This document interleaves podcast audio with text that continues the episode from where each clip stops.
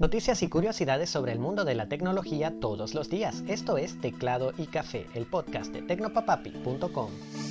Hola, ¿qué tal? Te deseo un gran día. Soy Alexis y antes de empezar quería invitarte a suscribirte al boletín Tecnopapapi donde todos los domingos comparto contigo una reflexión sobre algún tema de la vida o de tecnología en un lenguaje ameno y muy casual para que aprendamos sobre el mundo que nos rodea y compartamos un rato. Te voy a dejar en las notas del episodio el enlace para que te anotes y no te lo pierdas. Y hoy empezamos hablando de Coinbase y todo este saperoco de las criptomonedas porque una de las más grandes plataformas de intercambio de criptoactivos despidió a mil trabajadores por medio de correo electrónico, siguiendo el ejemplo de Better.com y sus 900 despidos por Zoom.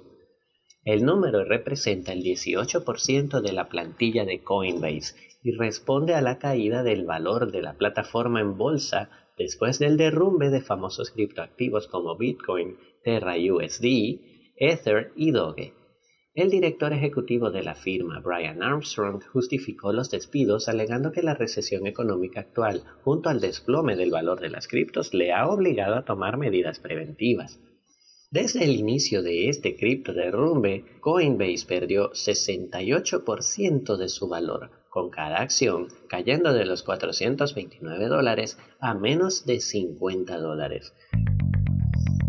A principios de año la comunidad europea le preguntó a Meta, empresa dueña de WhatsApp, cómo usa los datos de los usuarios que recolecta por medio de ese servicio. Pues resulta que Meta no ha sabido responder a tiempo y el bloque envió un ultimátum a la empresa, o nos respondes en un mes o puedes esperar sanciones, insistiendo en que Meta tiene que cumplir cabalmente las leyes de privacidad de la región.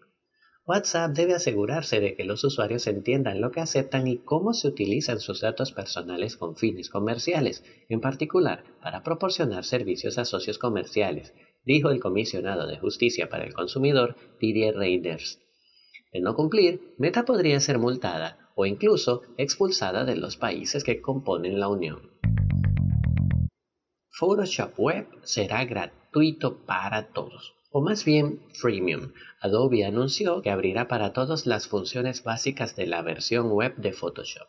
Si un usuario desea usar características más avanzadas, tendrá que pasar por caja.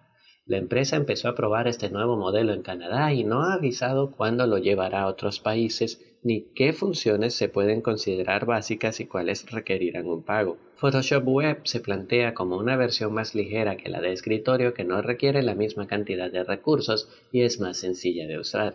Y esperan que con eso la gente se enamore un poco más de la suite de escritorio y no se vaya a alternativas web de la competencia.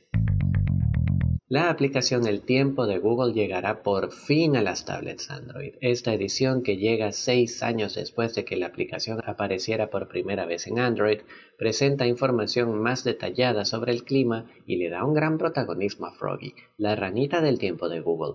Todavía no hay un modo horizontal, que en una tablet tendría más sentido, pero teniendo en cuenta que ya Froggy cuenta con paisajes y temas con vista apaisada, no debe ser muy difícil agregarla pronto. Si tienes una tablet Android, quizás quieras revisar a ver si ya puedes descargar la aplicación. Vistazo al pasado. Y vamos con el vistazo al pasado. El 15 de junio de 1911 se funda la Computing Tabulating Recording Corporation, un conglomerado formado por cuatro empresas dedicadas al desarrollo de herramientas y soluciones para el mundo de la computación que recién empezaba a dar sus primeros pasos. ¿Y por qué es importante? Pues porque en febrero de 1924 la CTR se cambió el nombre a International Business Machines o IBM. IBM fue la creadora de varias tecnologías que hoy en día son importantísimas en nuestro mundo, como los disquets, los discos duros y los cajeros automáticos, entre otras. La compañía es la segunda más grande en número de empleados, con más de 400.000 empleados por todo el globo. Y con esto llegamos al final del episodio. Gracias por acompañarme. Teclado y Café es un podcast narrado y producido por Alexis López Abreu en San Juan de los Morros, Venezuela.